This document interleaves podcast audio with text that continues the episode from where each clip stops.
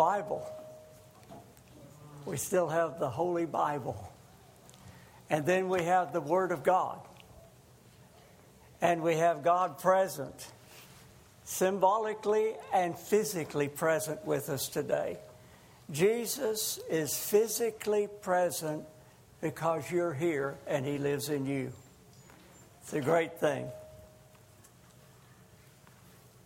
Well, a while ago, needs to be turned down a teeny bit because I'm loud.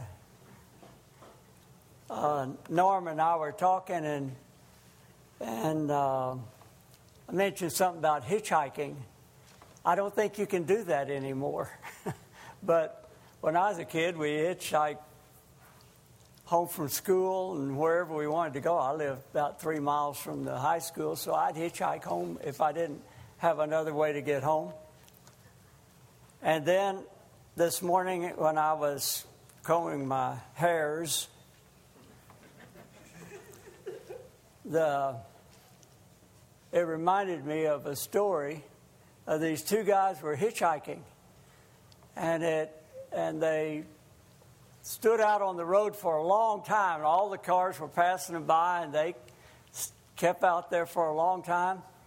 And one of them looked at the other and said, Why isn't anybody picking us up? And they had hair down below their shoulders. And this other guy said, Maybe it's because we have such long hair. And the guy said, That's it. And there was a quick stop behind them, so they went in the, the store and they got this thing and made a sign and took it out there and stood at the side of the road with this sign. And a car immediately stopped. The sign said, Help us get to the barber shop.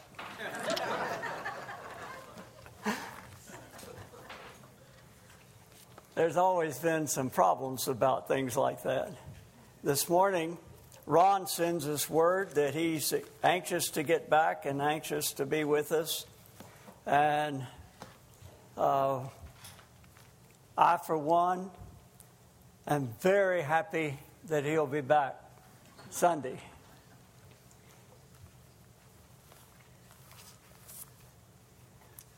I don't know exactly what Marianne and Rich were talking about this morning. Something about was I being harsh or rough with you or saying something out of turn? Anyway, I asked for forgiveness for that kind of thing. Rich said he's very sweet. So he would never have to worry about that, would he? No. Only ever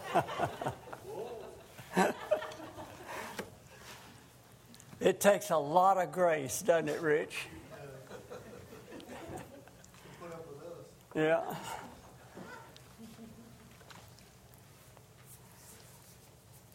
We've talked uh, over this month that I've been able to share with you, and I have enjoyed sharing with you and enjoyed you.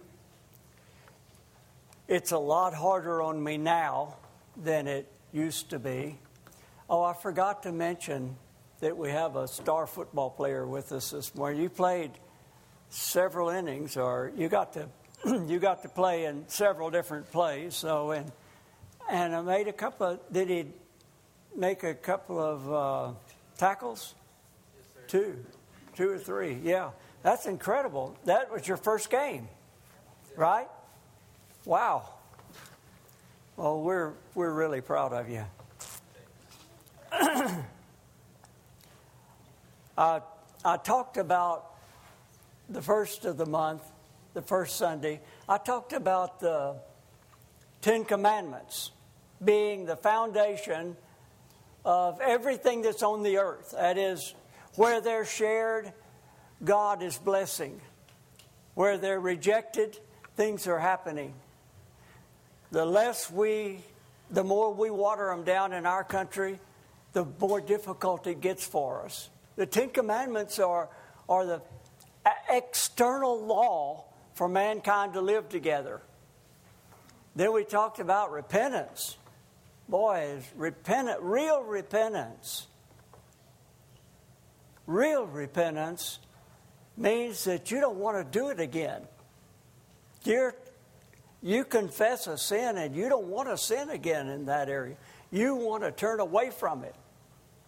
It doesn't mean there's not a weakness. If a person has a weakness, they'll, they'll be tempted in that area in order, it's like lifting weights. If you lift weights for a while, I think, you get stronger and your arms get bigger. If I lift weights, I go. but if, but when we were younger, it certainly helped. God does some testing on us in order to strengthen us. So we, we run against one of the commandments, which in the Old Testament were simple. It's something you did outside of yourself. You did something wrong. If you use God's name in vain, that was, I mean, you did it. Now, after the New Testament, Jesus said, You do it in your heart. Why? Because He's going to write it on our hearts. So the Ten Commandments are inside of the believers. And so now it's much more difficult. Now you think those things and you need to repent. You covet what somebody has and you think about that, but you don't say anything. It's still there. And we go to Jesus and He's there for us. I mean, there is a fountain that flows from the cross. It covers our sins. So these things are important. Last week I talked about a Judas problem. Judas really uh, was pretty greedy. He was from Judah, the only disciple that wasn't from Galilee, you remember. And so he, he had a, he was the businessman. I grew up in a Jewish neighborhood, went to a school where two thirds of the kids uh, were Jewish. And there were a lot of little businessmen in that crowd. And our next door neighbors were Jewish. And I remember the difference there. And the, the Jews had a little synagogue around the corner, and they had the smoothest sidewalks in the area. So we went around to their sidewalks to roller skate. That's when we had those little metal roller skates, and, you know, that you clip on your shoes and tighten up and take your key with you so that you could retighten them because they'd fall off at some point. So the I understand something about Judah. Uh, and they do train themselves in the areas in the arts of business. And they're known all over the world for it, and they get wealthy. And, and because they're careful and shrewd and they know what they're doing. Well, apparently Judas was a little bit like this, and then he, in his problem, decided to, to cover it up by being nice. So it may have been inside, but then when things started, when, when uh, the perfume was poured over him that was worth a month's wages, he complained about it, saying we should have given that feed the poor. Well, the very man who had walked out and fed 5,000 people. They were not necessarily poor. Some of them were very poor, and some of them maybe were rich. It didn't make any difference. He just fed them all. But in the mind of Judas, he would just feed the poor. But he was rebuked for that, and it was not real. And his was a, a good work in order to make him look good with the group. Good works are, can be a huge trap. And sometimes we get in a lot of trouble with our good works. And it's like when a little kid wants to help you, parents, when one of your small children want to help you, like like a three year old that wants to help you wash dishes, their heart's set on it. But boy, can they mess up stuff. Not only do they get water and soap all over everything, but they don't get the dishes necessarily clean, and it, it takes you four times as long to get the dishes done because you're getting all this help. We've all experienced that, right? Well, that's kind of the way we are with Jesus. We want to help God. We want to do this for God and do that for God. We always are. And I know that He's very patient with us and He loves us and he, He's concerned about these things, but we can really mess up His schedule and maybe slow down things for other people when we try to help God. It's better that we grow up a little bit in the Spirit and then just do what He tells us to do. It always works when we do what He says to do. And we have the Word of God that we read. And listen, with the warfare as it's going on today, and going to get much worse in the next few years, you will need to read the Bible over and over just, just as a shield, just as a protection, just as a part of your gassing you up and strengthening you so that your motor will run strong. So I urge you to spend some time in the Word extra in the coming days. Now, in Acts 1 8, we have a scripture that's very familiar to most of us that you shall receive power that the Holy Ghost has come upon you. And we talk about this power, and I want to talk about the power this morning. Fortunately, if you know Jesus Christ, you have this power. By the way, to receive the Holy Spirit and this power is a part of salvation. There's initial salvation, or where you come to get your sins forgiven, and you're, you are forgiven, and God takes you and He comes to live within inside of you. For God so loved the world, and He comes that we should not perish but have eternal life, and He lives inside of us. The power of God moves in in Jesus Christ. And he turns around and baptizes us with the Holy Spirit and fire, according to the scripture. He's the one who does that. So he turns around and baptizes us with the Holy Spirit and power. The power is what we want to talk about. When you think of power, you generally think of something that's kind of overwhelming or something that's strong or something that's very uh, assertive, a kind of a power there, like lifting the weights or whatever we need to do to show our power. But that's not like the power of the Holy Spirit. Remember the things in the spiritual world of which you are a part. Your kingdom has a whole different way of expressing itself about everything. Things that look strong in our in the world at large, the worldly things that look strong mean nothing in the spiritual world, doesn't matter. Things that look weak, like a big storm coming.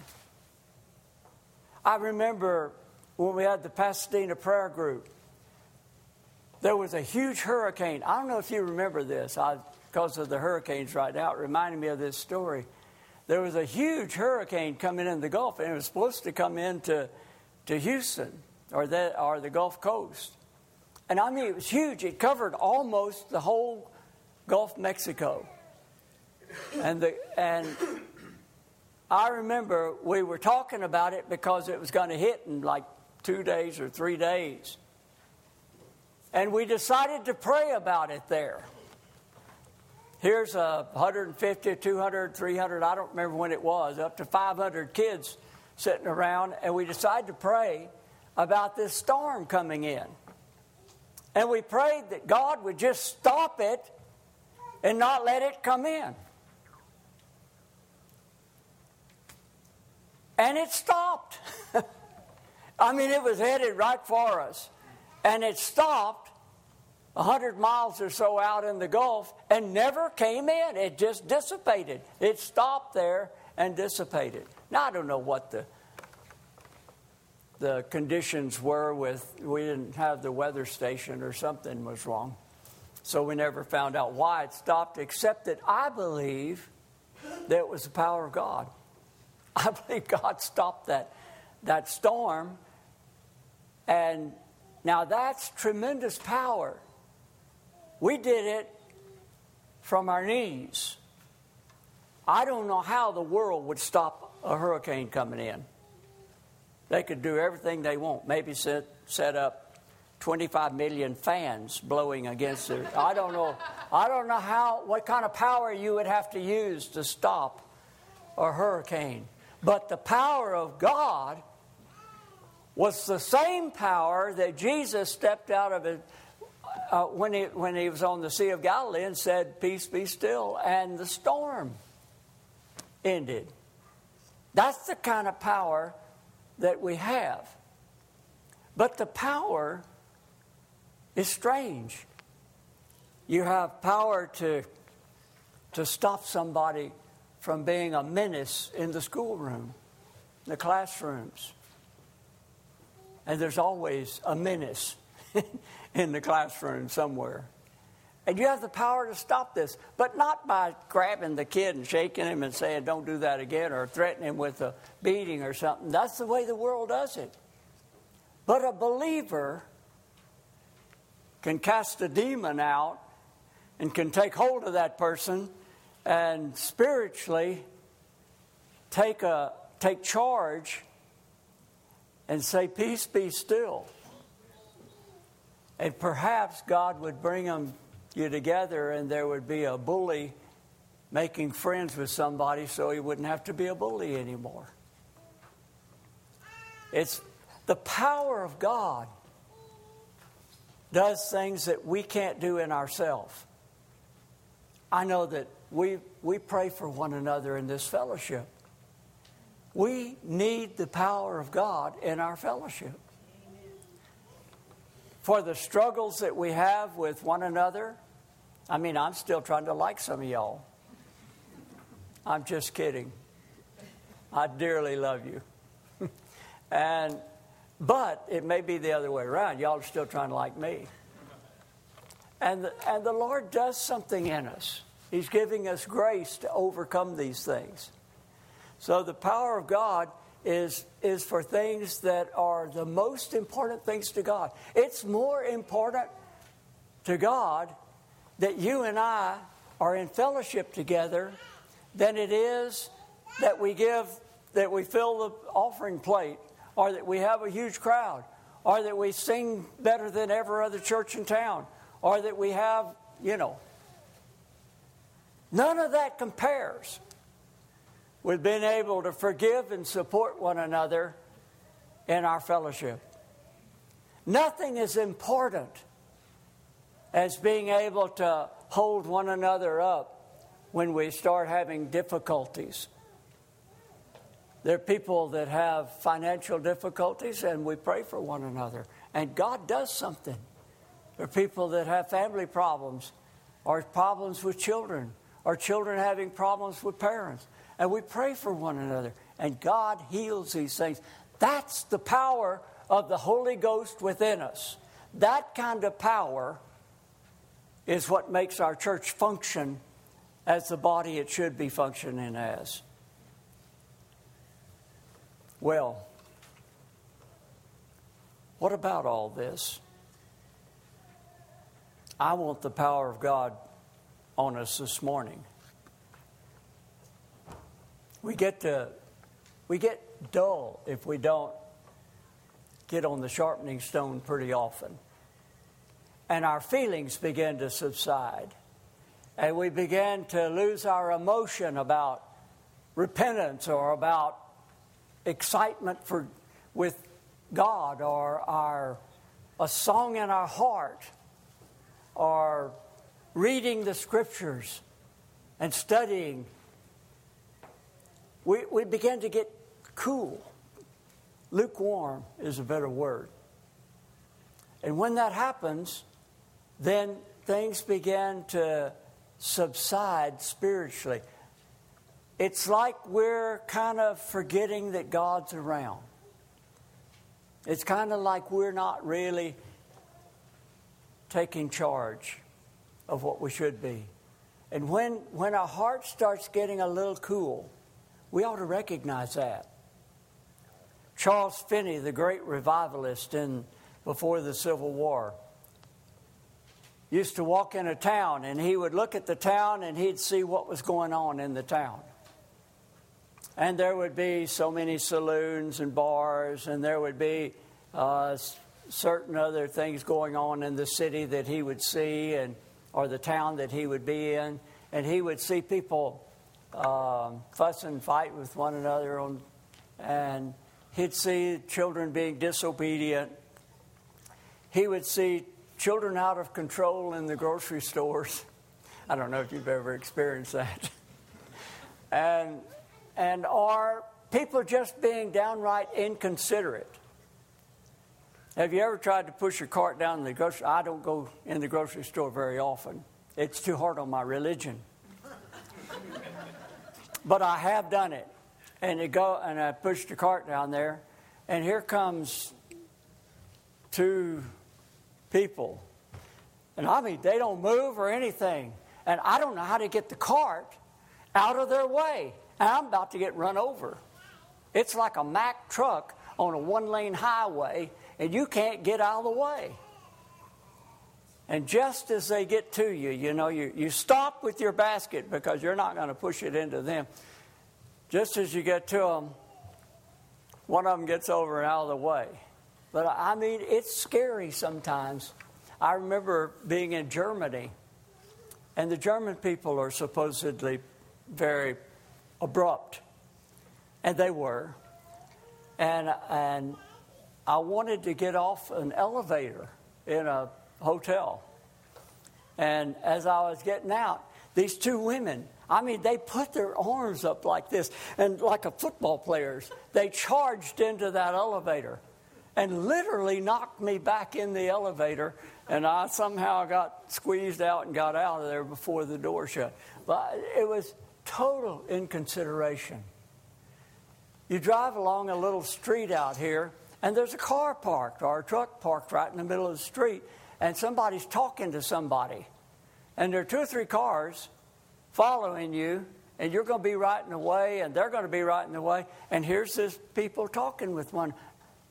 It, they could have pulled over to the side so that they, being inconsiderate, is a sign of the times.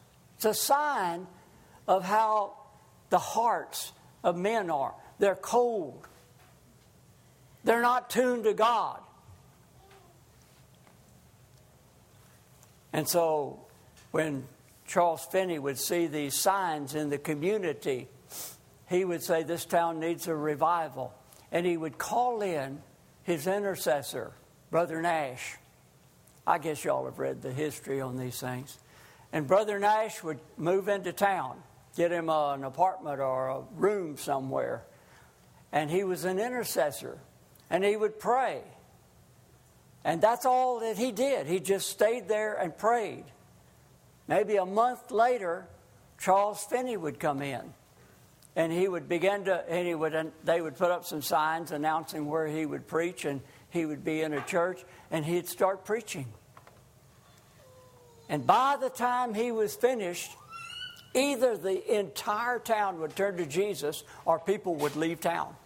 I mean, literally, they would run for their lives because of the power of God was arresting that community for Jesus Christ.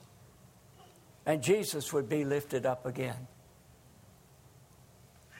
I've talked about the Holy Spirit quite a bit because the Holy Spirit is the earth worker for the Godhead.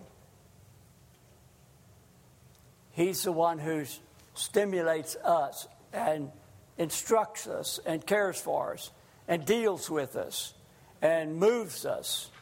He's the one who, who has the job of getting us as believers to do the work that He's called us here to do. What has He called us to do? To lift up Jesus, to believe on the Son of God and lift Him up. That's His whole job. We think it's to feed the poor like Judas, but it isn't.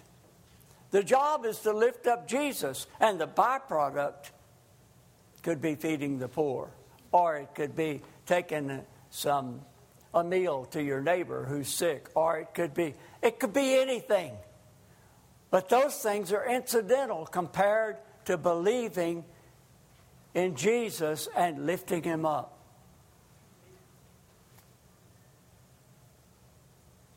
We can't we can't be exactly like Jesus. Jesus doesn't want us to be like him as a man on earth. That's why he left. He didn't want us to act like him. He didn't in fact, you can't do it. There's nothing there distinctive enough. Remember, Jesus was a very ordinary looking person. They didn't even know him sometimes. They had to point him out to the soldiers after he had preached in the temple for several days. Now, that always astounded me. He was, in himself, he was very insignificant. He wasn't overly intelligent. He wasn't overly good looking. He wasn't like the movies. he was a very ordinary person, average in everything. And he wasn't rich in spirit. And he didn't have this Cheerio personality. He wasn't the real nice guy or the mean guy or any guy. He was just there. I mean, you wouldn't have noticed him if he hadn't opened his mouth. And the works that he did weren't even things that he came up with, except in the carpenter shop. I, I imagine he did everything he was supposed to do in the carpenter shop, was probably good at it. But when he began his ministry for three and a half years, he only did what the Father told him to do. There were a whole bunch of people at the pool of Bethesda, he healed one of them. In one place, he said he healed everybody could be healed. Some couldn't believe. And so his connection with the people was by faith. They had to believe in him while he was on the earth. That's why I was trying to get across a point this month. I believe in you. I believe in you. I believe in the people that are not here this morning that are a member of this fellowship. And I believe in you. Because Jesus is literally in you. That's the power of God on earth. And Jesus in you is greater than anything in this world. And if I can believe on you, then I can accept your prayer. And if you lay hands on me and pray for me, I can get the answer because Jesus is present in the body to pray for us. And that's why we support one another. That's why we really have a connection. That's why there's a, a communion together. We're, we're communing together. There's actually a connection between us. We're wired together. There's a, a flow. And I mentioned how the Holy Spirit moves faster than the speed of electricity, faster than 180,000, 186,000 miles per second. Therefore, he could be all over this room to every person individually. In two or three seconds, he could have covered all of us with everything he wants to tell us and everything he wants to inspire in our heart and everything he wants to open our heart to receive so that we can be a, a part of Him, operating as a body of Christ. This is really a difficult concept for some reason. It's so simple that it's hard. It's so elementary. But we want to put conditions on it. I'll, I'll believe in you if you'll straighten out your, your domino game with me. I'll believe in you if you won't drink a beer. I'll believe in you if you'll just tone your language down a little bit. Well, all of those things could be true, but that's not the basis of belief. You believed on Jesus and you don't know anything about him. And you accept him and he comes into your life and then you begin to know him. So it is with us. We don't know each other real well. My wife and I have been married 50 years, and we're getting to know each other. And that commitment between us helps us to open up to one another. Not everything. I don't believe in letting it all hang out. I think there are a lot of things you shouldn't tell. I don't want her to tell me some things she's thought about. I've got enough failures in my life. She doesn't need to emphasize them, she needs to encourage. and I don't need to tell her everything that I think or know. I need to do things that edify and build up and love and show a sense of concern and everything. Doesn't mean that you have to be unnatural and unreal. Of course, sometimes you're going to say, don't do that, or, leave me alone, or there's all kinds of things. That's okay. But in our heart, there's a commitment to give the best for that person, to do the best for them, and to want the best for them, because that's real love. So God is in us. The Holy Spirit is in us for one, one cause, and that's to glorify Jesus. He's not in us to heal the sick or to open the eyes of the blind or to give thousands of dollars or to, to make us slim or to grow hair. I wish. But He's in us to glorify Jesus. If you do that, you are fulfilling the whole plan of God on earth. And then the byproduct of Jesus being glorified in us is phenomenal. It's powerful. God will do so much through you. So, our positive faith has a way of just activating people, getting people started again. Uh, I don't have the energy to do a lot of things I used to do. So I have to trust the Holy Spirit more now to, to get a lot of things done. I felt like we ought to have a prayer time together.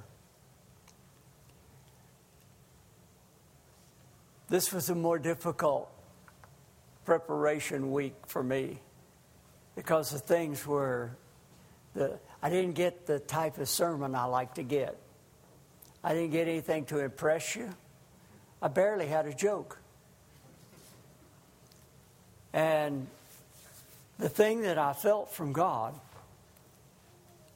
and to obey Him would be for those who really need special prayer. Now, I'm not talking to everybody in here, but people who definitely need to pray together in a fellowship way right across the front up here. It's an altar call. I'll go to the altar call with us. And it's for us to get together and pray together And for those, someone might need to meet Jesus. I don't know if everybody in here knows Jesus Christ. I don't know if all the kids have accepted Jesus into their heart. I don't know if all the adults have. I don't know if some of you have ever actually surrendered to be filled with the Holy Spirit and He's, he's taken over the driver's seat in your life and you're being chauffeured around by the Holy Spirit. I don't know if, if there are some things that you wish you hadn't have done this past week and you want to ask for forgiveness, but something's going on. And there's a chance to get together and to, and to share strength with one another. I share my 50 years of marriage with you. You catch up with me.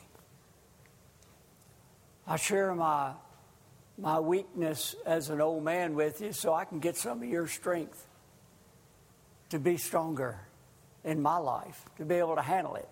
I have a lot to get done these next couple of weeks.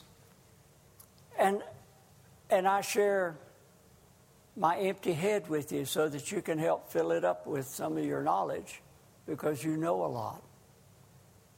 And I share my heart with you so that we can love one another in the fear of God, the scripture says. And like I said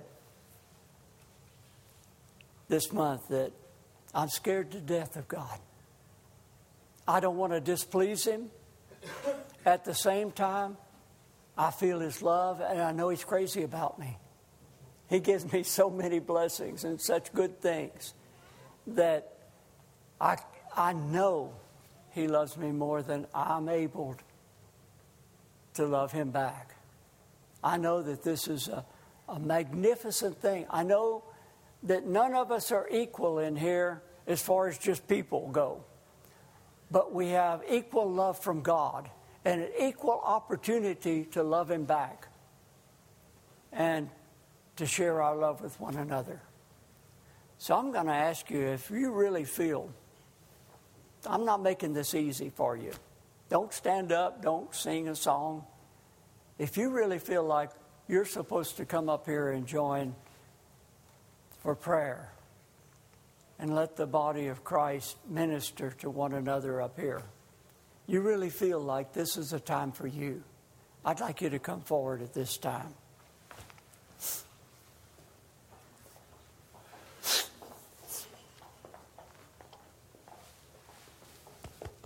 Thank you.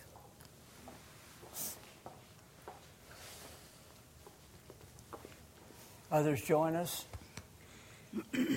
Let's make this circle bigger.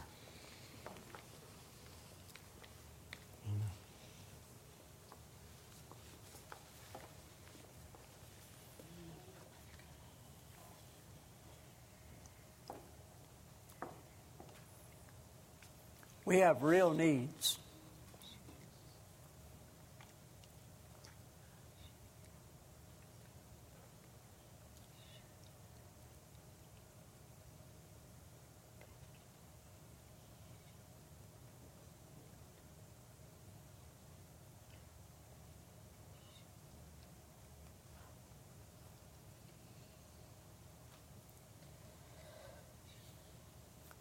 Father, we thank you for an opportunity to come to you in this closet of prayer. There are things in our lives that we don't like about ourselves, and there are things that we can't believe how you make up the difference. That you're so good to us and you give us um, wonderful friends here in this circle to pray for each other we face difficulties and trials and um, related to physical matters as well as spiritual matters. We have our hang ups that we're believing your cleansing hand will touch. And we have a desire for maturity to grow up. Your scripture says to be perfect, to be mature. And it's these things, Lord, that we pray your grace upon us. It's this kind of a, a power that comes into our life to resist evil, to resist evil thoughts, to accept your presence, and just to let your Holy Spirit glorify Jesus. Pray that we'll be especially in touch with you this week. Every time we have a, a moment to thank you and to praise you, to be grateful for your protection and your love over us, we pray that this week will be especially good. We ask that your Holy Spirit reveal Jesus more clearly and more surely to us. And we pray that your direction will be clear and distinct for us to follow. We pray for our hearts, hard hearts to be softened, for our sins to be forgiven. We thank you in Jesus' name. Amen. Amen.